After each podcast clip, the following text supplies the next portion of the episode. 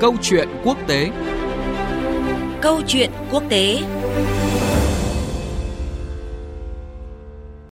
Biên tập viên Thúy Ngọc kính chào quý vị và các bạn đang theo dõi chương trình Câu chuyện quốc tế trên kênh Thời sự của Đài tiếng nói Việt Nam.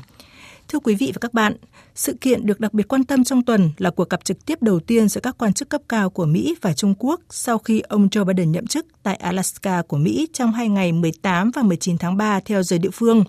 Dù ngay từ đầu thì cộng đồng quốc tế cũng như chính Mỹ và Trung Quốc không đặt nhiều kỳ vọng vào cuộc gặp, mà chỉ coi đây như một bước đi thăm dò lẫn nhau. Nhưng cách cuộc gặp diễn ra đầy căng thẳng với những màn tranh cãi nảy lửa ngay từ khi bắt đầu khiến nhiều người bất ngờ.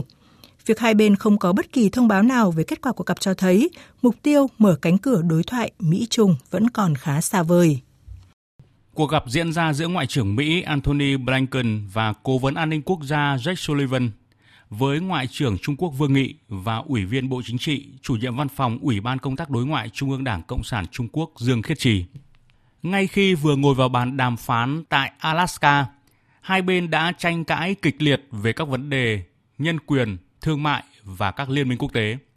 Thậm chí buổi họp báo lẽ ra chỉ kéo dài 4 phút để báo giới chụp ảnh quan chức bắt tay nhau, cũng đã biến thành cuộc đấu khẩu kéo dài tới 75 phút và phóng viên được yêu cầu ở lại nghe hết vì cả hai bên đều muốn ý kiến phản bác của mình được ghi nhận.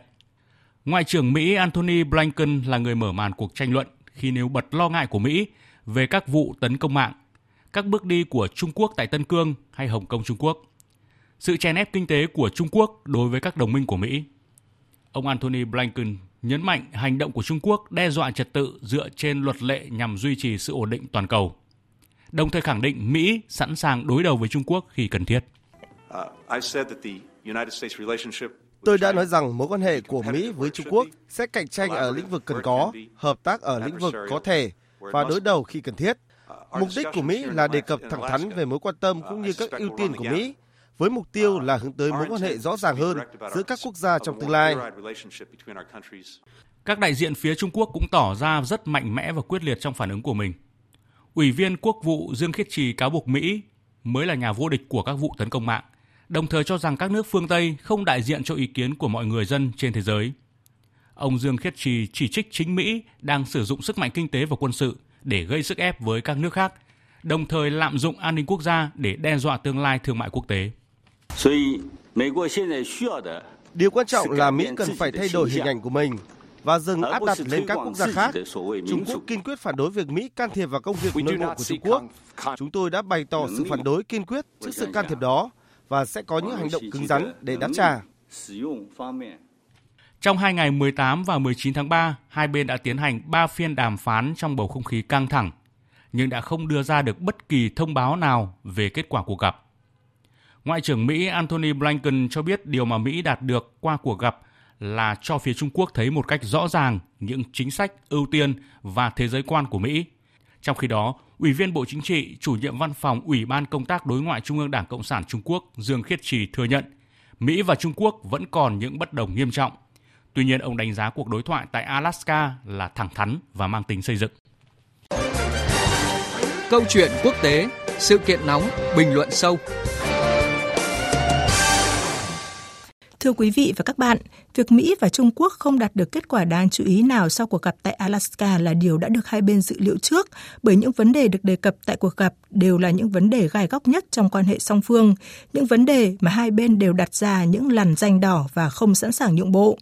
Theo phóng viên Phạm Huân, thường trú Đài Tiếng Nói Việt Nam tại Mỹ, dư luận Mỹ chỉ đánh giá cuộc gặp tại Alaska vừa qua là cơ hội để Mỹ và Trung Quốc thăm dò ý đồ và mối quan tâm của mỗi bên, làm cơ sở hoạch định chiến lược và chiến thuật nhằm duy trì vị thế của mình.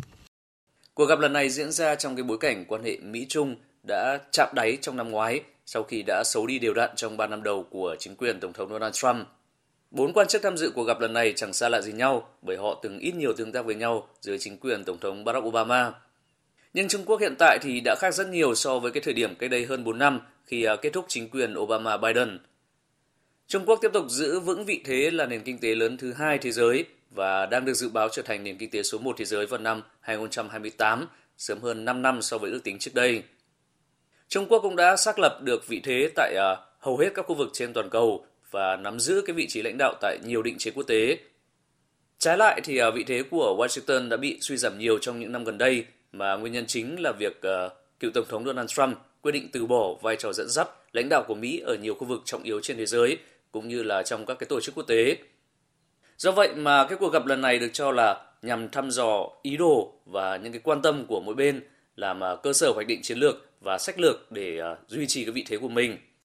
Về phía Trung Quốc, dư luận nước này nhận định Trung Quốc mang theo thành ý đến cuộc gặp và mong muốn cuộc đối thoại phiên bản 2 cộng 2 của các quan chức ngoại giao và quốc phòng hai nước sẽ tạo ra khởi đầu mới cho mối quan hệ Mỹ-Trung đang đứng trước ngã tư đường. Tuy nhiên, phía Trung Quốc luôn nhấn mạnh tới ý chí bảo vệ phẩm giá dân tộc, quyền và lợi ích chính đáng của quốc gia khi tới Mỹ. Bởi vậy, sau cuộc gặp tại Alaska, Trung Quốc hy vọng hai bên có thể tăng cường trao đổi, giao lưu và đối thoại dựa trên nguyên tắc không xung đột, không đối kháng, tôn trọng lẫn nhau và hợp tác cùng thắng. Phóng viên Bích Thuận, thường trú Đài tiếng nói Việt Nam tại Trung Quốc thông tin. Trong một bản tin có thể coi là thông cáo báo chí của phía Trung Quốc phát đi sau cuộc gặp, hãng tin Tân Hoa của nước này cho biết, tại đây, hai bên đã trao đổi thẳng thắn, sâu sắc, thời gian dài, mang tính xây dựng về các chính sách đối nội đối ngoại của mỗi nước, quan hệ Trung Mỹ và những vấn đề quốc tế và khu vực quan trọng cùng quan tâm. Hai bên cho rằng đối thoại là kịp thời, hữu ích, làm sâu sắc thêm sự hiểu biết lẫn nhau giữa hai bên. Theo phía Trung Quốc, tại cuộc gặp, hai bên đã nhất trí duy trì đối thoại liên lạc, triển khai hợp tác cùng có lợi, ngăn ngừa việc hiểu nhầm và phán đoán sai, tránh xung đột đối kháng, thúc đẩy quan hệ Trung Mỹ phát triển lành mạnh, ổn định trên tinh thần cuộc điện đàm ngày 11 tháng 2 giữa nguyên thủ hai nước. Thưa quý vị và các bạn, sau rất nhiều dự đoán, phân tích về mối quan hệ Mỹ-Trung kể từ khi Tổng thống Mỹ Joe Biden nhậm chức, cuộc gặp của các quan chức ngoại giao và quốc phòng của Mỹ và Trung Quốc là sự kiện đầu tiên hé lộ cách tiếp cận trên thực tế của cả hai bên trong mối quan hệ được cho là có ảnh hưởng lớn nhất trong các trục ngoại giao quốc tế. Những gì diễn ra tại Alaska cho thấy chính quyền của ông Joe Biden vẫn chưa có thay đổi mang tính chiến lược nào trong quan hệ với Trung Quốc so với chính quyền tiền nhiệm của ông Donald Trump, trong khi Trung Quốc cũng duy trì ý chí mạnh mẽ để bảo vệ những lợi ích cốt lõi. Như Ngoại trưởng Mỹ Antony Blinken đã khẳng định trong cuộc gặp Mỹ-Trung tại Alaska của Mỹ, sẽ duy trì cách tiếp cận hợp tác khi có thể, cạnh tranh khi cần thiết và đối đầu khi bắt buộc với Trung Quốc. Giới phân tích cũng nhận định quan hệ Mỹ-Trung thời gian tới sẽ vẫn trong tình trạng đối đầu căng thẳng và toàn diện, song vẫn có dư địa cho hợp tác ở một số khía cạnh. Điều quan trọng là hai bên có thể tận dụng những cơ hội nhỏ để giải quyết những vấn đề cùng quan tâm hay không. Một trong những lĩnh vực được cho là có thể thúc đẩy hợp tác Mỹ-Trung là cuộc chiến chống đại dịch COVID-19, ngăn chặn nguy cơ bùng phát các dịch bệnh nguy hiểm mới trong thời gian tới và đảm bảo an ninh y tế toàn cầu. Lĩnh vực tiếp theo mà hai bên có thể hợp tác là cuộc chiến chống biến đổi khí hậu và thúc đẩy cuộc cách mạng năng lượng xanh, một trong tám ưu tiên chính sách đối ngoại của chính quyền Joe Biden. Và cuối cùng, phía Mỹ kỳ vọng có thể hợp tác với Trung Quốc trong tiến trình phi hạt nhân hóa Triều Tiên, cũng như chương trình hạt nhân của Iran. Rõ ràng, bất chấp cuộc cạnh tranh chiến lược giữa hai quốc gia, cả Mỹ và Trung Quốc đều nhận rõ mối liên hệ không thể chối bỏ trong một thế giới đa phương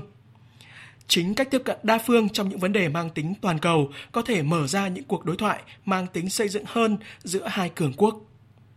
Dù vậy, Cố vấn an ninh quốc gia của Nhà Trắng Jack Sullivan tuyên bố chính quyền của Tổng thống Joe Biden không có bất kỳ ảo tưởng nào về Trung Quốc và Mỹ vẫn luôn duy trì trạng thái cảnh giác trước mọi động thái của Bắc Kinh trong quá trình tìm kiếm các cơ hội hợp tác song phương. Diễn biến đáng chú ý là kể từ khi Tổng thống Mỹ Joe Biden nhậm chức, Mỹ chưa có bất kỳ bước đi hạ nhiệt căng thẳng nào với Trung Quốc trên các lĩnh vực thương mại hay là công nghệ. Thậm chí lại gia tăng sức ép lớn hơn trên mặt trận nhân quyền liên quan đến các vấn đề như Hồng Kông, Đài Loan hay Tân Cương. Nếu Mỹ tiếp tục tập trung mạnh vào mặt trận này, đây sẽ là trở ngại lớn trong quan hệ Mỹ-Trung. Đây là những vấn đề mà Trung Quốc coi là lợi ích cốt lõi và luôn tỏ ra cứng rắn với những tuyên bố như không có chỗ để thỏa hiệp, quyết không để lợi ích cốt lõi bị xâm phạm. Nếu bị trừng phạt thì sẽ đáp trả và yêu cầu Mỹ phải xử lý thận trọng và thỏa đáng các vấn đề liên quan. Thậm chí trong vấn đề Hồng Kông, các chuyên gia Trung Quốc còn cho biết nước này đã chuẩn bị cho một cuộc chiến lâu dài với phương Tây. Bởi vậy, giới phân tích cho rằng quan hệ Mỹ-Trung thời gian tới sẽ tiếp tục chứng kiến nhiều sóng gió.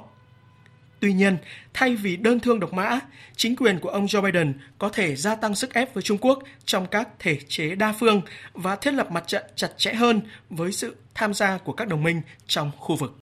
Chương trình Câu chuyện quốc tế hôm nay kết thúc tại đây. Cảm ơn quý vị và các bạn đã quan tâm theo dõi.